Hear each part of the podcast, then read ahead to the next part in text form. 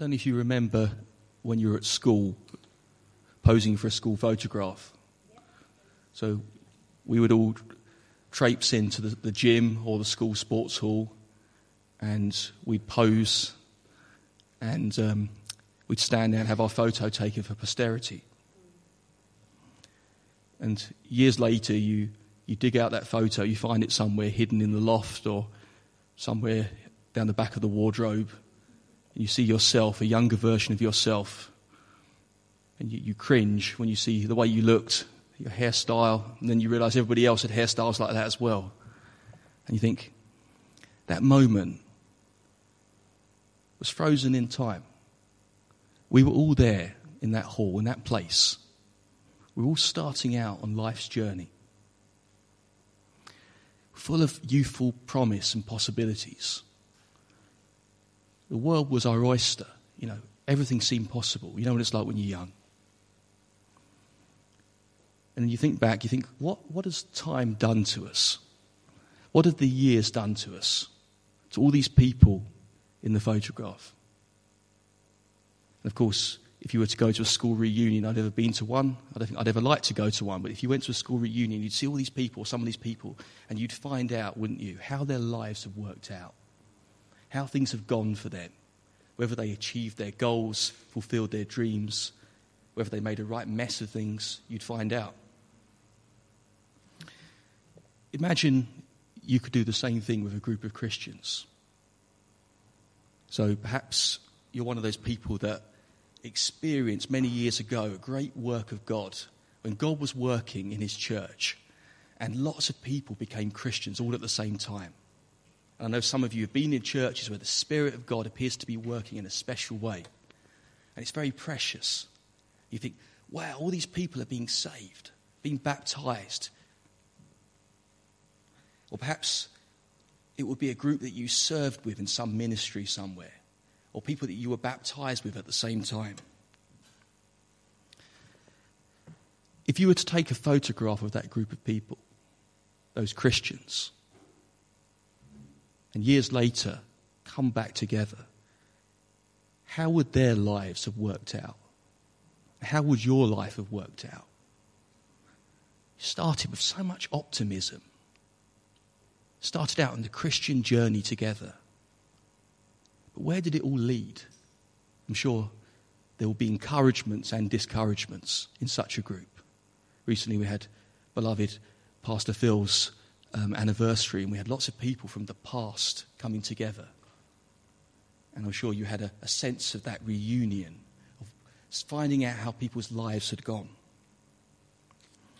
Why is it that some Christians make it? Make it. Why is it that some Christians don't make it? Why is it that some Christians go on to Christian maturity, show fruitful Christian lives, and others just seem to crash and burn somewhere along the way? Why do some persevere and keep going, and others just drift away back into the world? And if we were to take a photograph of this group of people, and in 10 years' time look back on it, how many of us would be persevering and going on with the Lord? And how many of us would not be amongst God's people anymore? Jerome shared very helpfully last week um, about Jesus and the opposition he was facing from the Pharisees, increasingly so in these days we're starting a new section of teaching where Jesus begins to use parables, stories to teach the people. Next week, I'll be looking a bit more about why Jesus used parables. But today, we have a parable before us. And it is such a very familiar parable, isn't it?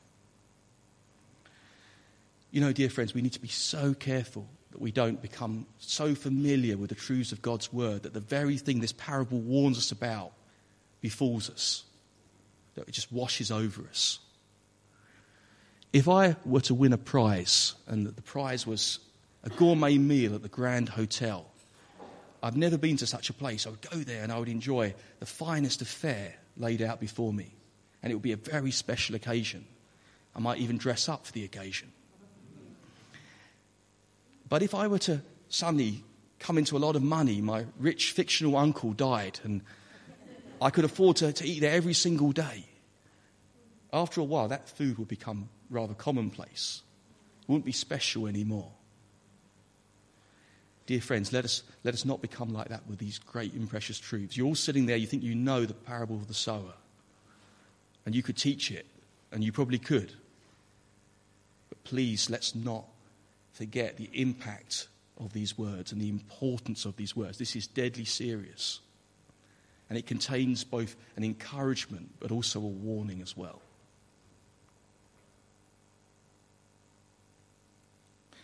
Pay attention to how you listen, says Jesus. Take heed how you hear. If you want a happy end in your Christian life, if you want to come to a fruitful conclusion of your life and not fall by the wayside, you and I need to take this parable very seriously.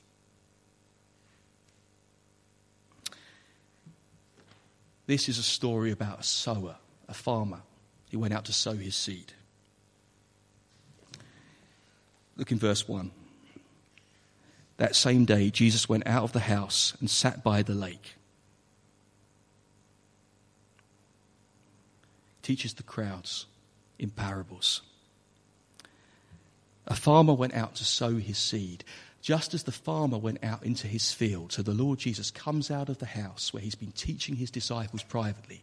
He comes out, he emerges, he goes out, and he teaches the people publicly from a boat on the shore where they can all hear him, gathered on the beach, hanging on his every word.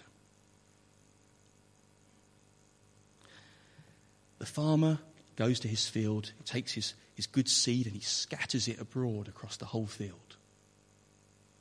In the same way, Jesus preaches the word to all kinds of hearers, to all that would gather. He preaches the word and spreads it abroad to them. I want you to imagine for a moment the patch of land, the field that the sower is working on, that he's sowing. I don't think it would have been a manicured, beautifully prepared modern field that you would see today as you're driving along an A road somewhere. You would see this lovely ploughed field. This was a rocky country, a dry country. Scratching a living from that land was hard and this is probably a patch of land where the farmer goes out and he spreads his seed and he, he, he can't discern where the soil is good and where it's not good, where the rocks are. He just spreads the seed abroad across the field. And eventually the seed would grow, it would sprout up, and it would become clear and evident what kind of soil lay underneath. But it wouldn't be obvious at first. Jesus says in verse 4 some of the seed fell along the path. As he was scattering the seed, some fell along the path, and the birds came and ate it up. Along the edge of the field, there would have been a rock hard strip of land that had been trodden by countless feet, walking back and forth over it, compacting it to a very hard surface. And you can imagine the seed that the sower planted, spread, would land on that path, and it would just lay there in the heat of the day in the sun people would walk over it. That, that seed had no chance of germinating, had no chance of springing up. It was just lying there on a flat, compact piece of soil. And then what happens? Well, if you've sowed seeds before, you know that birds always seem to be attracted. You see a farmer sowing somewhere, and there's always a big flock of birds. This is exactly what happens to the seed on the path. The birds spot it, they come and peck it up as quickly as possible, and it has no chance to germinate, let alone grow. What does Jesus say this represents? Look at verse 19. When anyone hears the message about the kingdom and does not understand it, the evil one comes and snatches away what was sown in his heart. This is the seed sown along the path, says Jesus. Let me say something to you, friends, which is very important for us to understand. That lack of understanding in the Bible is not a matter of intellectual shortcomings. It's not a matter of the mind, of understanding in that sense. In the Bible, a lack of understanding, a lack of wisdom is a moral failure. People ought to understand. They are guilty, they are held guilty, they are blameworthy for not understanding. If the word of God is preached faithfully and the messenger is faithful, the message and the messenger are not at fault. But it's a problem that people's hearts are so hard that they do not receive the word of God. Understanding, when Jesus says that these people do not understand, he's not just talking about, as I said, mental ability to understand and process information. It's not just about understanding words or concepts. It's perfectly possible for someone to understand exactly what Christians believe, exactly what the Bible's saying, and yet to go away completely not understanding it in the sense that Jesus means here. How awful to understand with your brain, with your mental capacity, what the Bible says, what Jesus is preaching, and yet go away completely unmoved by it unchallenged by it, unconvinced by it. When Jesus talks about understanding the word, he talks, I think he's talking about understanding, comp- comprehending, and deeply taking in the word that's preached, the implications of it, and the need to respond to it. What, what do we do if we see people around us? There are so many people in our society who are so hard hearted about the gospel and stubborn and they refuse to believe. What do we do? What would help these people? What would open their eyes and help them to understand the truth? Well, of course, we proclaim the gospel as, as clearly as we can. We use all the means at our disposal apologetics, giving reasons for what we believe, engaging with what people are concerned about. Of course, we do that if we can. But these things by themselves will not be enough to convince people who lack this understanding that Jesus speaks of. The Pharisees who opposed Jesus, they were learned men. They were vastly intelligent, I'm sure. They knew their scriptures. They, they didn't fail to receive Jesus because they didn't understand in that sense. They failed to receive him because their hearts were calloused hard. They hated Jesus. They hated what he represented. They hated who he was. And in a sense, they hated the God who'd sent him no matter how much explanation you give some people, they will not believe and understand in this sense.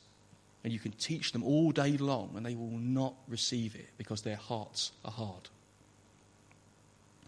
You and I both know people who, would, who might be here and hear a beautifully crafted gospel sermon with a, a passionate message and brilliant illustrations, and far better than anything I could do. You could have a world class preacher standing here. And you, think, you go away, you think that, that must convince them. That must have done the trick. Nobody could go away not understanding. And yet you talk to them afterwards, and it's clear they haven't understood. They're indifferent, they're unmoved. When the gospel is preached, some people go away just not getting it at all. Think of, I often talk about my Muslim acquaintance. I love this. Last week, my heart was so full of love for this man. I want this man to be saved. But I think of him, he just doesn't get it. I talk about the gospel. I explain to him. He asks me all kinds of questions. I explain as best as I can. He doesn't understand. It's all just like gibberish to him, nonsense. How can you believe stuff like that? A man dying on the cross for my sins. That's an example of somebody who doesn't understand because his heart is hard. Other people go away in a different sense. They go away angry and belligerent and offended because you've preached the gospel. How can you still believe this rubbish in this day and age? And then there are other people who come away, their hearts are also hard. They hear the gospel and they claim to be Christians and they go out completely unmoved by the preached word. They live just, just as they did before without taking it in a word at all. It's gone in one ear and come out the other. These are the kinds of people that Jesus is speaking of, I believe, here. People whose hearts are hard in all sorts of ways. whatever it might look like in their individual cases. These are like the, the these, these are like the soil that was the path that the seed fell on and just bounced off, and the birds came and pecked it away. And we know actually the Bible, Jesus says here, the evil one, the devil, actually has a role in this. He comes and snatches away the word that's planted. And you will find people like this in every congregation where the gospel is preached. People who just do not get it because their hearts are hard. It's not a mental issue, it's to do with their hearts. Then there's the soil that fell in rocky places. Look at verses 5 and 6. Some fell on rocky places where it did not have much soil. It sprang up quickly because the soil was shallow. But when the sun came up, the plants were scorched and they withered because they had no roots. So in this case, there was a part of the field that had a layer of rock, and over that rock was a layer of soil, a thin layer of soil. The seed fell on it, the seed germinated, it sprang up quickly. But after that, the hot Middle Eastern sun beat down upon that seed. It tried to put down roots, but it couldn't because the rock was just underneath. And what happened? It just withered away and died. In verse 20, Jesus explains what this represents. And this might be you. I hope it isn't, but it might be. The one who received the seed that fell on the rocky places is the man who hears the word and at once receives it with joy. But since he has no root, he, he lasts only a short time. When trouble or persecution comes because of the word, he quickly falls away.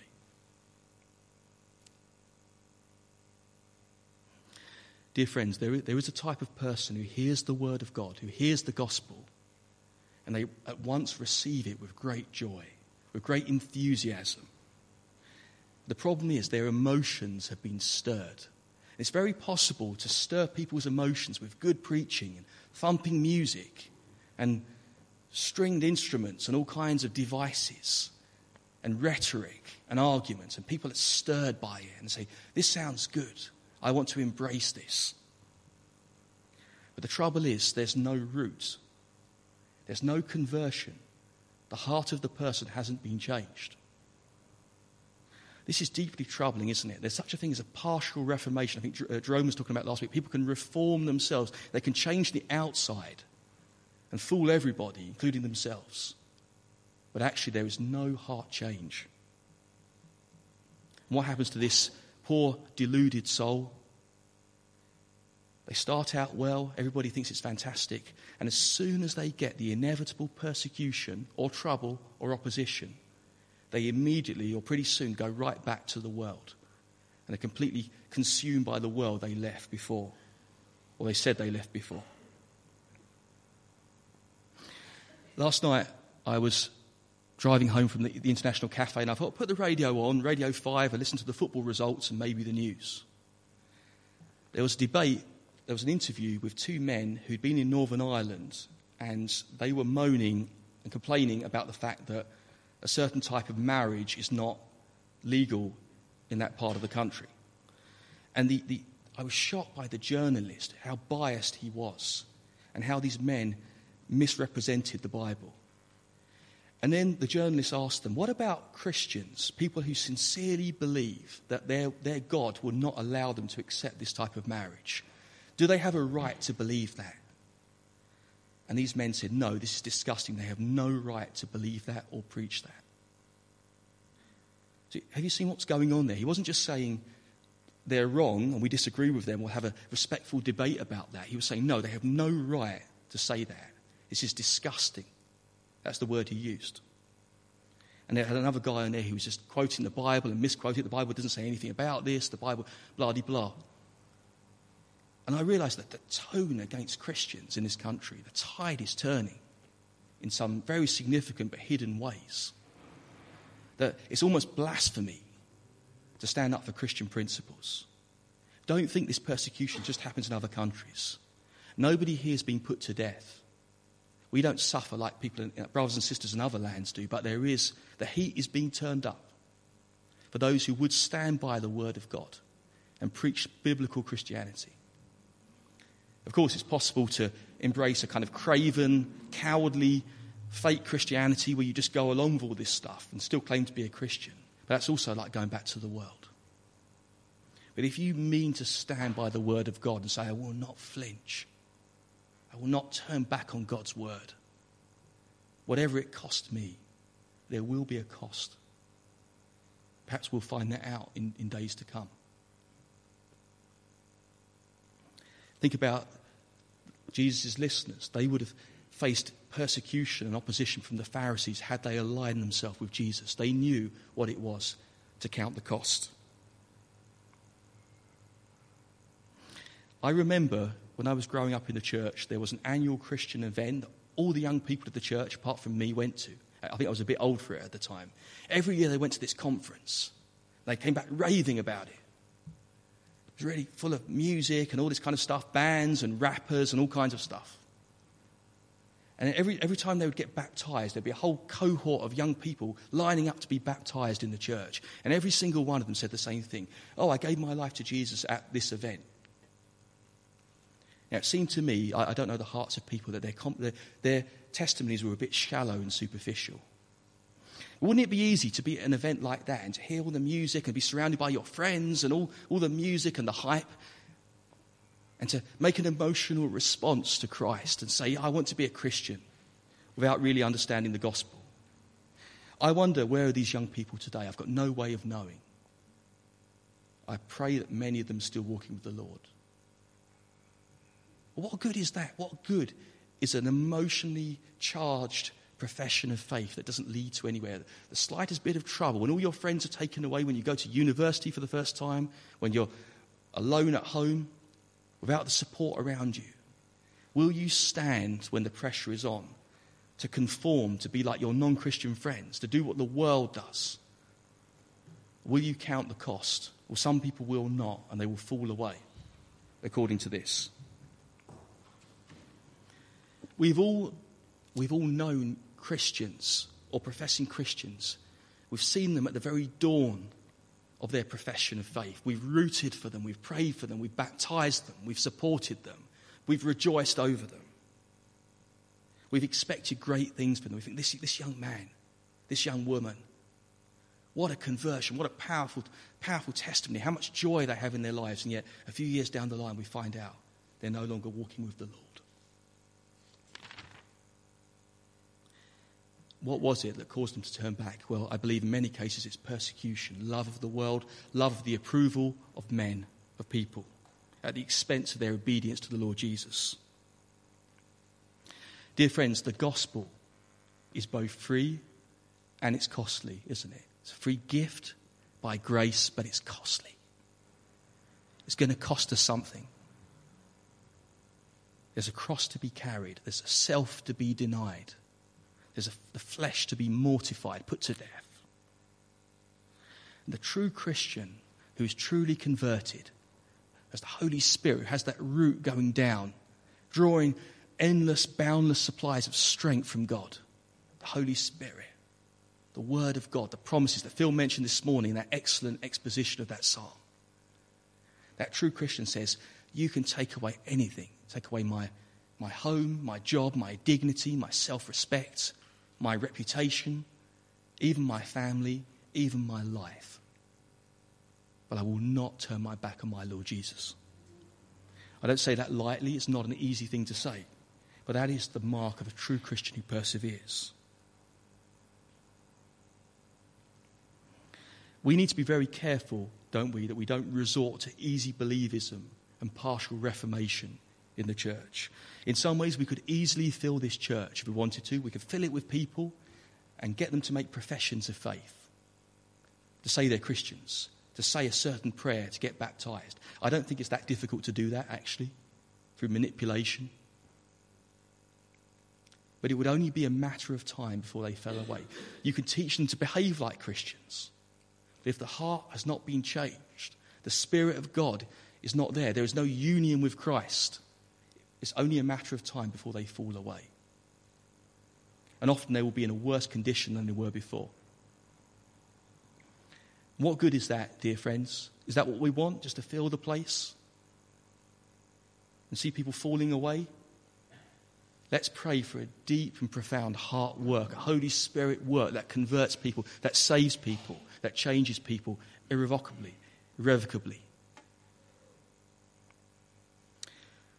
I wrote this prayer Lord, I'm a coward and I'm scared. Help me to be your man or your woman when the pressure is on, when there's opposition, when there's a price to be paid and a cost to be counted. Help me, Lord, not to betray you or turn back. In Jesus' name, Amen. Now, moving swiftly on, in verse 7, there's another type of soil. Other seed, verse 7, other seed fell among thorns, which grew up and choked the plant.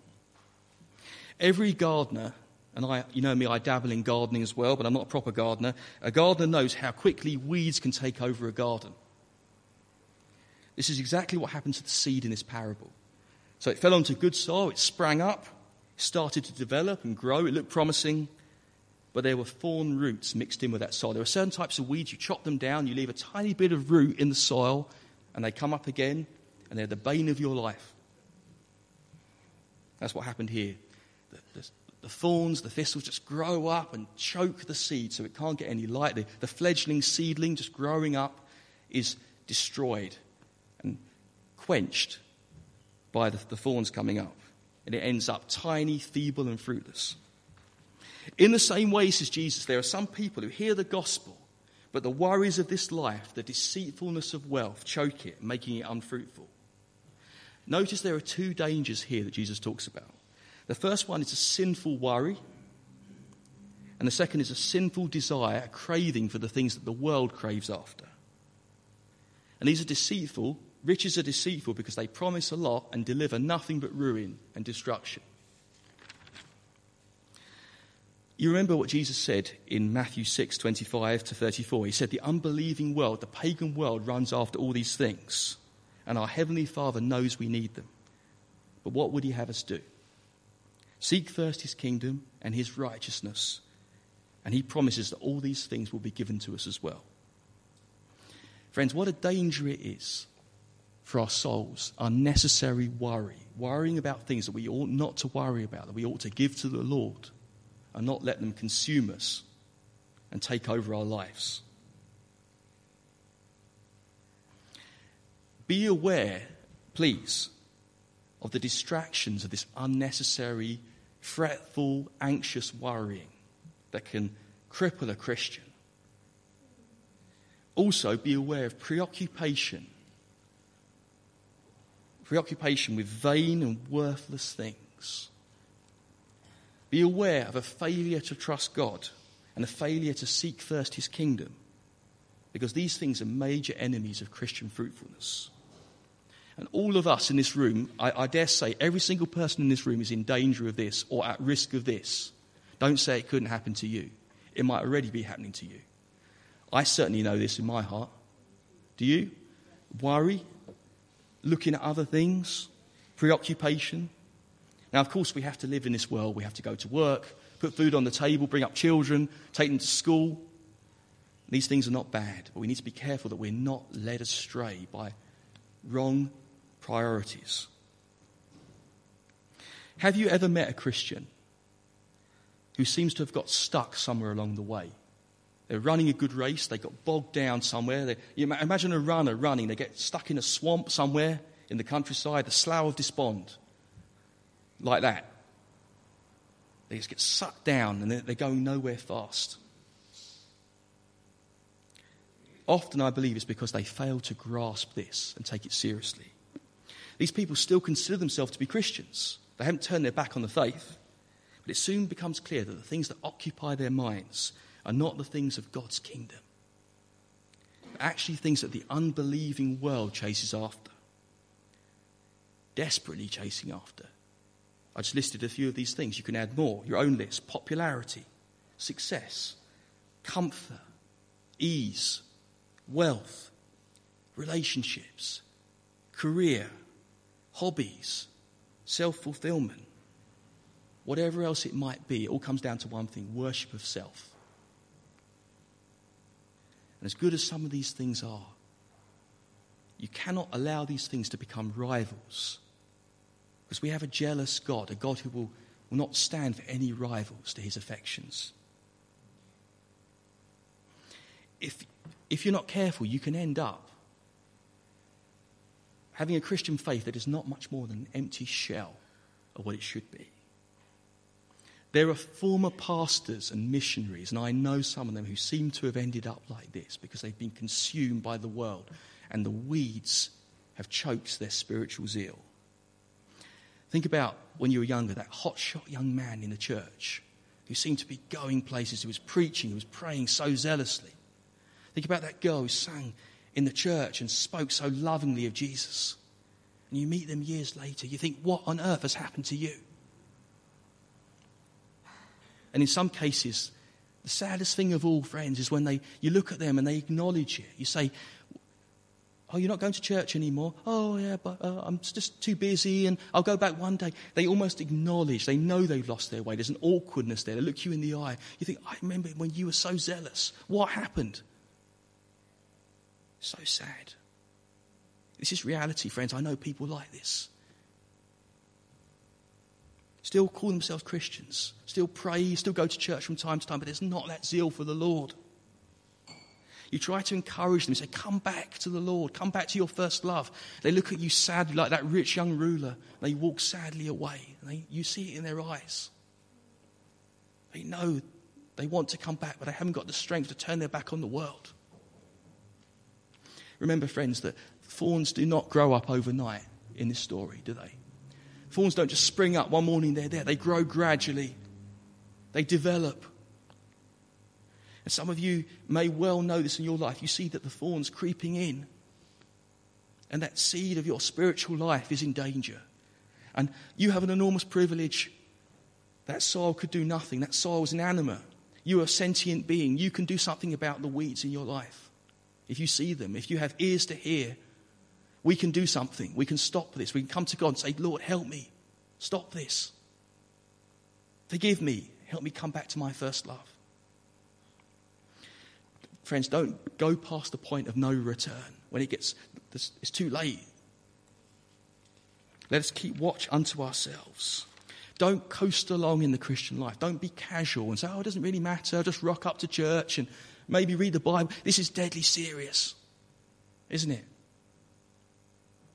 Yes, God preserves us, God keeps us, but we have a role to play walking closely with our God, using the means of grace.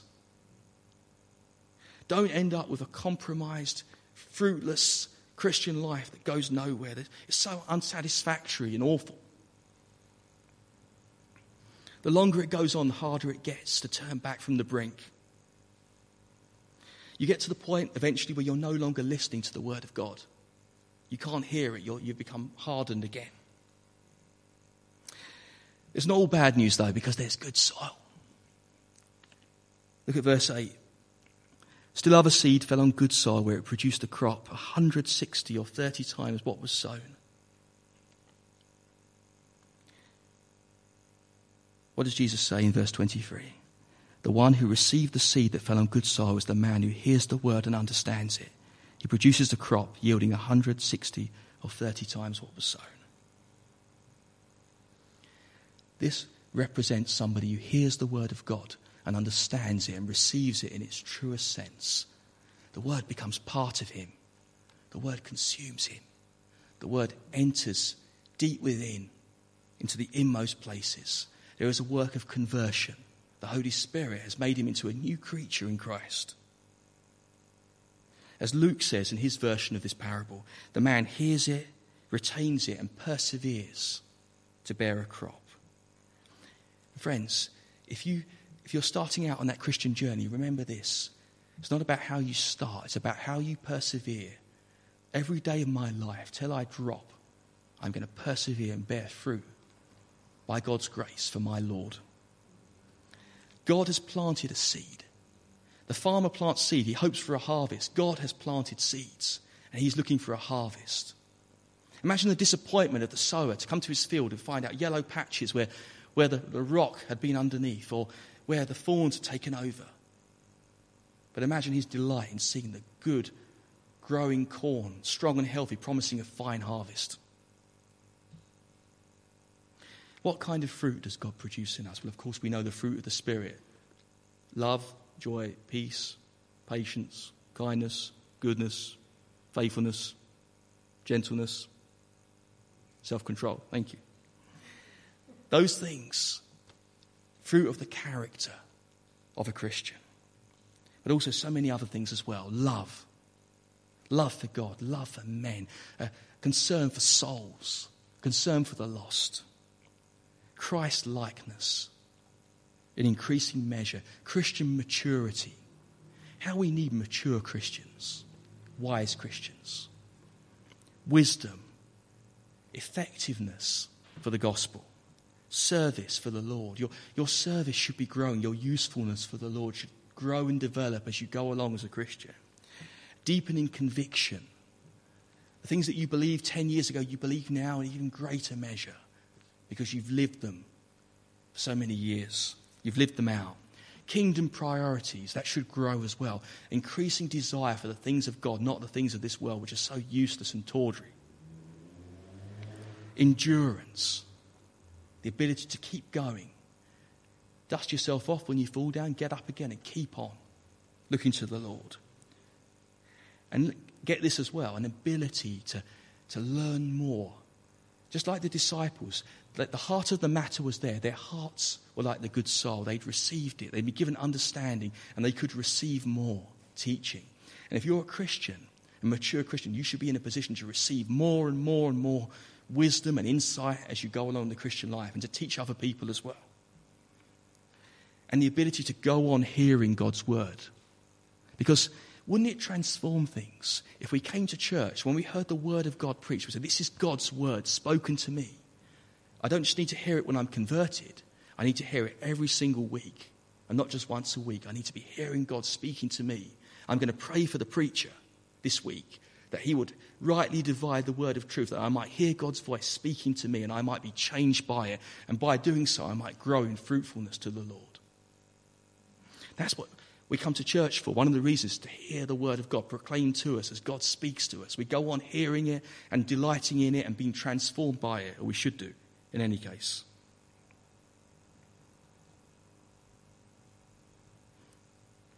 We're not interested, I'm, I'm coming to the end now, we're not interested in a church full of people making empty professions, people who won't last the course. We want to see this lasting fruit. May we be an extremely fruitful people by God's grace. In all these things and more, may we learn what it means to be fruitful. Just to finish, I want to give you a gospel encouragement. It's very easy to become discouraged by the hardness of people we see around us, especially in this city, but in this land, on this continent, in this world, because let's be honest, people are the same everywhere, deep within. Some people might think that preaching, the proclamation of the gospel, is obsolete and has no place, that it's ineffective, it doesn't reach modern people. But according to this parable, according to Jesus, it's never been that effective, statistically. The Lord Jesus preached the word. He spread abroad the seed, the good seed of the word, and only a fraction of people believed. And he was the best preacher that's ever been and will ever be. We need to be confident in our proclamation of the old, old story, the gospel, the message of the kingdom and proclaim it faithfully and say, when this is preached faithfully, people will be saved. Not everybody, not even the majority, but by God's grace, there will be a harvest. Some will be saved, and they will go on and they will mature and grow and bear fruit to the glory of God, and we will rejoice along with them. We don't know what's in people's hearts. The sower didn't know what was in the field, he just sowed his seed everywhere. We don't know either. We just sow and sow and sow and proclaim the gospel. Whatever comes up, time will tell. God knows. But our job is to proclaim the word and have confidence in preaching, proclaiming it, speaking it, and trusting God to do his work. Many, of course, will not listen. Some, some will make a, a rash, emotional response. They will not last the course. Others will, will fall away in times of persecution. Others will become worldly and go back to worldliness. It's always been that way. It will always be that way. It's discouraging. But as I said, by God's grace, there will be a harvest of some when the word is preached. And remember this as well. This is my, my very final point. Nobody naturally has a heart that is open to the gospel. It's important to remember that. We know, don't we, anecdotally, there have been people who have been very, very hard. Perhaps you and I were one of them. I, I was certainly like that, who were hardened to the gospel. I was in church every week, it just bounced off me. I, I paid lip service to it, I thought I believed it, I had no comprehension of it. There are people who are stridently anti Christian who've been converted. Their hearts were like that hard path, and God somehow reaches in and does that miracle of grace. He opens their heart, gives them the gift of faith, and they believe, prepares the soil to receive the seed.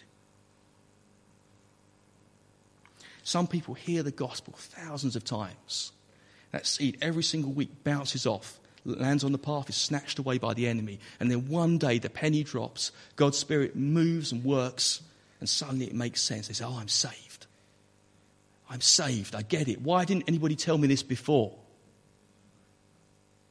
Of course, they, would heard it before, but they hadn't heard it before.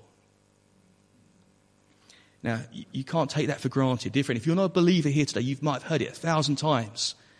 You can't take it for granted. You'll, you'll hear it another thousand times, even another one, one time. May God open your heart to the gospel that you might believe and be saved.